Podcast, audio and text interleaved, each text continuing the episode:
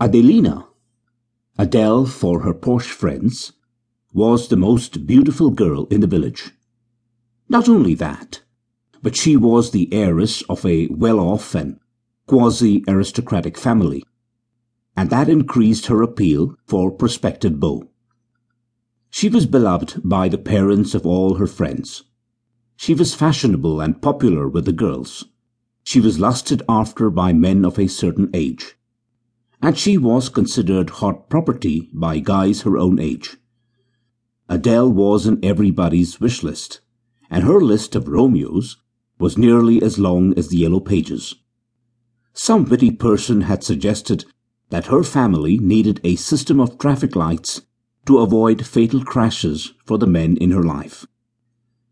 With all the comings and goings, her father, Don Severo, who was austere, serious, and not given to frivolities, didn't have a clue of who the father might be. Because when Adelina started gaining weight, against all the rules and regulations of the fashion magazines and celebrities of the moment, it became quite evident that she was pregnant. Her always having been thin as a stick only accelerated matters, and what initially was gossip amongst the help soon became common knowledge of the best and worst of society. Even her father, Don Severo, who was always away, busy with business and distant from his family in everyday life, finally realized what everybody had noticed ages before. He begged, he threatened, he tried to bribe his daughter, but all to no avail. She refused point blank to reveal the name of the father of the creature. And she didn't even want to do the decent thing and have an abortion. Legal maybe by pulling some strings, or a touristy one, like many of her friends. No, she didn't care about the shame and embarrassment she might bring upon her parents.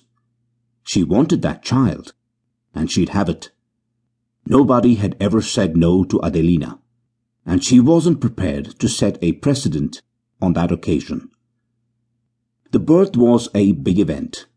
Adelina's stubbornness had won again, and she had refused to go to a hospital. You're mad. Why won't you go to hospital like everybody else? Doña Remedios, like her husband, was quite traditional and not trendy enough to understand concepts like natural birth or the importance of a friendly environment for the newborn. Birth might be natural, but she didn't think it should be a pain for the mother or an inconvenience for the mother's family. How friendly can it be for a baby to be born with her mother's screaming her head off and everybody running around like lunatics? precisely because that's what everybody else would do. That won't do for me. No. She wanted a home birth. She had counted on their private medical care to provide in case of any problems, but not on how busy doctors were, especially as most of them worked both in the public and the private sector. By the time their physician turned up, he was only able to examine the newborn.